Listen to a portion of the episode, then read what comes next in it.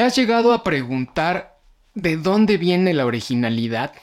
¿Cuál es el leitmotiv que impulsa a las personas a crear obras de arte?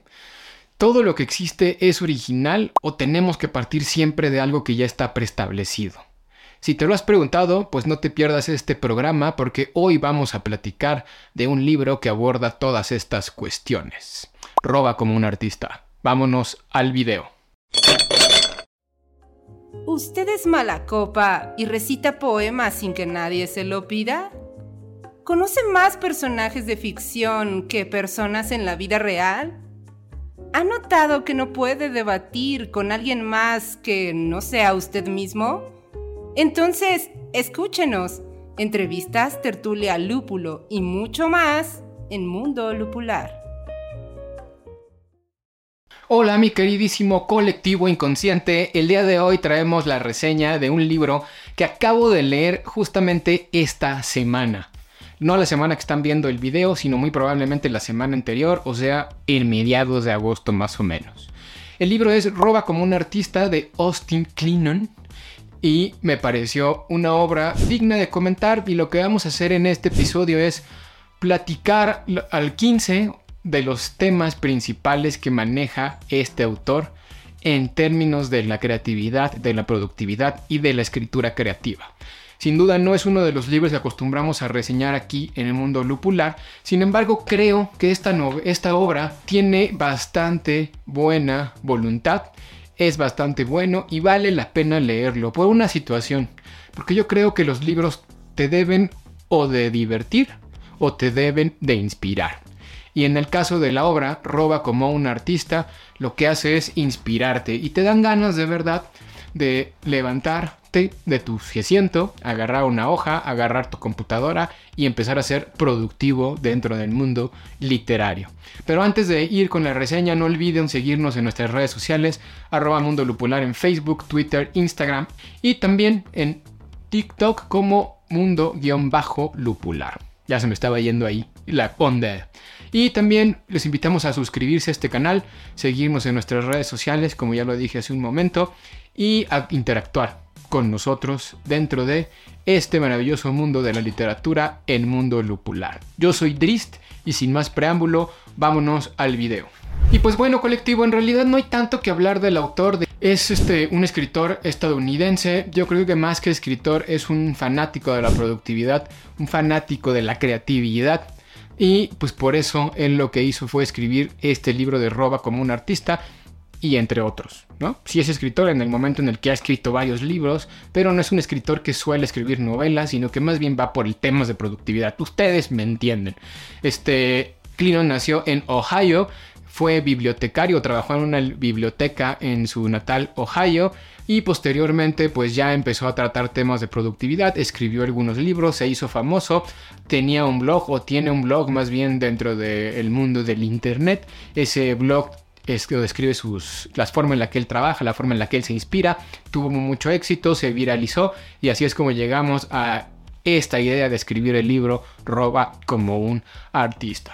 Como les decía hace un momento, el libro me pareció muy bueno porque realmente te inspira. Cuando lees el libro te dan ganas de agarrar algo y empezar a crear. ¿Por qué? Porque si algo nos dice este libro es que la inspiración, la creación, el convertirte en un artista no está en ser original, sino en saber agarrar, investigar y tomar lo mejor de todos tus héroes para condensarlos, para hacerlos una sola cosa y a partir de ahí crear tus propios productos. No debemos de buscar la originalidad. Lo que debemos de saber hacer es recopilar lo mejor de todo lo que nos gusta y de eso mejor hacer lo que realmente queremos, generar una nueva forma de arte, hacer producción, ser productivos. Y vámonos a hablar de los 15 temas que menciona este libro y que quería compartir con ustedes en este video. Muy bien, pues vamos a ir leyendo algunos y aquí les voy a poner la frase que yo tomé, que es básicamente un resumen de lo que él iba diciendo, para que nos demos una idea de qué trata esta obra. Y primero dice, mi libro no es original, porque esta idea incluso ya existía desde los griegos o desde 4000 años antes, ¿no? Porque incluso antes de los griegos la idea ya existía. Lo que yo hice fue un ejemplo perfecto de tomar algo genial y volverlo a producir a mi propio estilo. Y entonces empieza diciendo, todo trabajo creativo surge de lo que ha existido antes, nada es original. Un ejemplo claro, este libro que estamos recomendando el día de hoy. 2. Si nos liberamos de la carga de intentar ser originales, dejaremos de intentar hacer las cosas desde cero para subir nuestras influencias en vez de huir de ellas. Este tema es fundamental. No debemos de empezar a pensar en hacer las cosas desde cero. Como les decía hace un rato, mejor veamos cuáles son nuestras influencias, tomemos lo mejor de nuestras influencias y partamos de ahí. ¿Por qué? Porque siempre será más sencillo empezar desde un punto de partida a empezar de cero. Empezar de cero prácticamente es imposible, no existe, todo está creado. 3. Nada es más importante que una biblioteca sin leer. Esto lo menciona John Waters. Y se refiere el autor de que no importa si compras muchos libros para tu biblioteca y luego no los lees. El simple hecho de tenerlos ahí, el simple ritual de ir a la librería, de encontrar un libro, de llamar la atención a algún tema en particular en ese libro, de llevarlo a tu casa, de hojearlo, ya es suficiente para tener un punto de partida, aunque sea mínimo, no como un eje fundamental para una inspiración, sino para tener la motivación de empezar a crear. Ojo ahí. Otro punto muy interesante, finge lo que quieres hasta que lo logres.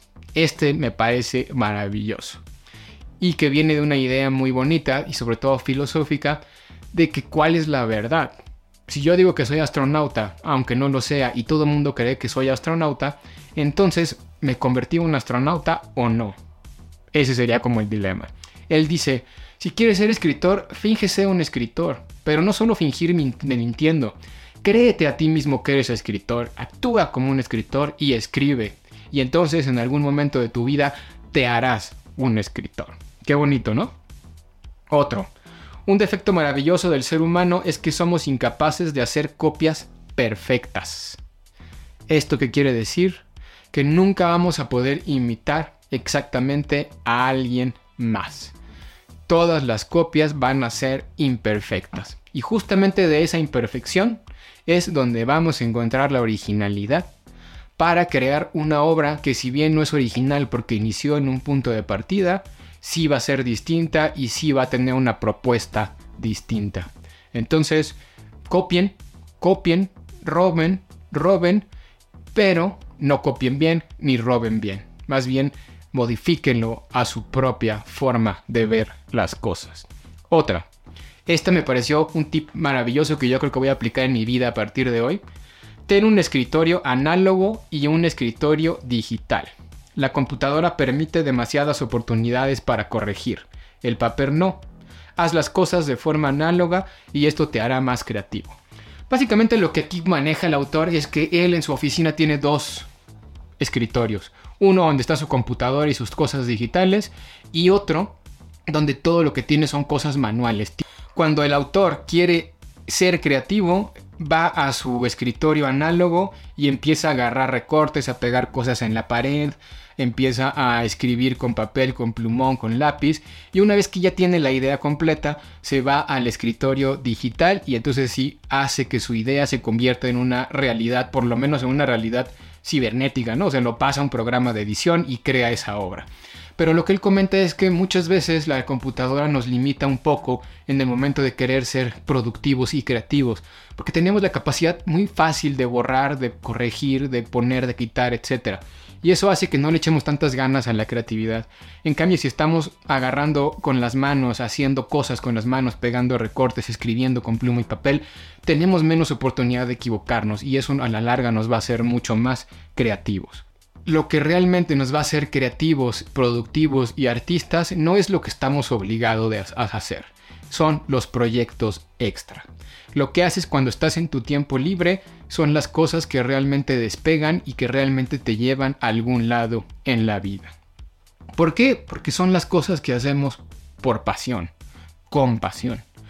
Si yo tengo un trabajo de 8 a 6 de la tarde todos los días, lo voy a hacer de forma mecánica, automática y demás él dice que está perfecto tener un trabajo porque eso te va a dar la seguridad en la vida y que posteriormente esa seguridad te permitirá generar cosas nuevas, ¿no? Entonces, pero si yo tengo ese trabajo y aparte tengo un hobby que puede ser jugar un deporte, escribir una novela, hacer un canal de YouTube, en realidad ese, ese hobby lo estamos haciendo porque es nuestra pasión. Y nuestra pasión la vamos a hacer tan bien que a la larga puede ser el punto que realmente nos dé mucha creatividad. Así que ojo con ese punto. Y esto va muy ligado al siguiente punto. Cuando me estoy ocupado, me vuelvo tonto. Es decir, la inspiración, la creatividad, las mejores formas de ver el arte nunca van a venir cuando estamos ocupados. Siempre los mejores pensamientos llegan cuando no estamos haciendo nada. Por eso él dice que le gusta hacer cosas de la casa, barrer, trapear. No dice eso, pero básicamente es algo parecido, ¿no? Planchar, ir por el periódico. Porque en esos momentos donde no estamos tan ocupados mentalmente es donde siempre van a llegar las mejores ideas. Así que no le vean el lado negativo a barrer y a trapear, porque seguramente en esos pensamientos que estás teniendo mientras estás haciendo eso, vas a encontrar una idea que va a valer la pena en la posteridad. Debes aprender a ver las cosas que nadie ve. Si todo el mundo está viendo las manzanas, tú lo que debes de ver son las naranjas. ¿Por qué? Por la originalidad hablar de algo distinto siempre va a hacer que nuestro contenido sea más atractivo. Enfoquémonos no en las masas, enfoquémonos en lo que nos gusta y en lo que es diferente y en lo que creemos que realmente vamos a poder comunicar algo que va a ser útil para los demás. Otro punto, rodéate de personas talentosas. ¿Por qué? Porque acuérdense de esta idea del robo, de la imitación nosotros nos tenemos que juntar con personas a las que les podemos robar algo para después usarlo a nuestro favor.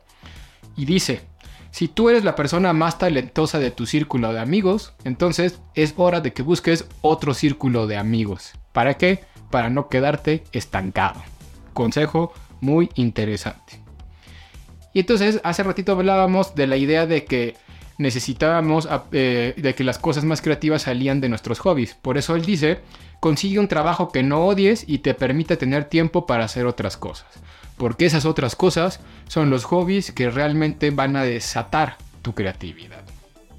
Y luego, otro punto, la mejor forma del proceso creativo es ponerte restricciones.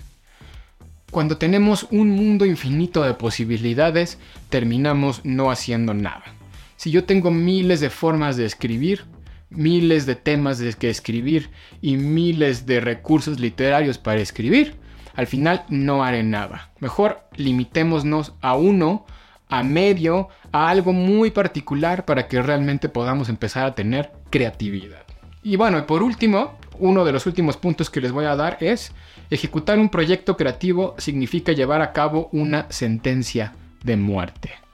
Ese colectivo Ahí se los dejo porque viene al final del libro y realmente cuando yo vi esta opinión me gustó bastante. Y pues bueno, colectivo, esta fue una reseña un tanto diferente. Si se dieron cuenta aquí lo que hicimos no fue como tal dar nuestra opinión ni de los personajes, ni del contexto, ni de si nos pareció buena o mala, así como tal, sino intentar decir algunos de las ideas clave de esta obra para que nos demos cuenta de que realmente la creatividad a veces la estamos tomando de una forma mal enfocada, o al menos lo que el autor consideraría mal enfocada. Yo personalmente creo que no hay formas correctas ni incorrectas de acercarse a la creatividad, sino hay formas que sirven o no le sirven a alguien para acercarse a la creatividad. En mi caso les quise compartir esta reseña porque a mí me han ayudado mucho o me ayudaron mucho todas estas premisas que va manejando el autor a lo largo de Roba como un artista para poder ser más productivo, pero no solo para ser más productivo ni ser más creativo, sino para animarme a empezar a ser más creativo. Y creo que eso es la gran clave de esta obra. Llegamos al final de la reseña, no olviden seguirnos en nuestras redes sociales, arroba Mundo Lupular en Instagram, Facebook, Twitter y arroba mundo-lupular en TikTok. Yo soy Drist y nos vemos la siguiente semana con un nuevo video aquí en su programa de literatura favorito, Mundo Lupular. Que tengan buen día, tarde o noche, dependiendo cuando estén escuchando esto.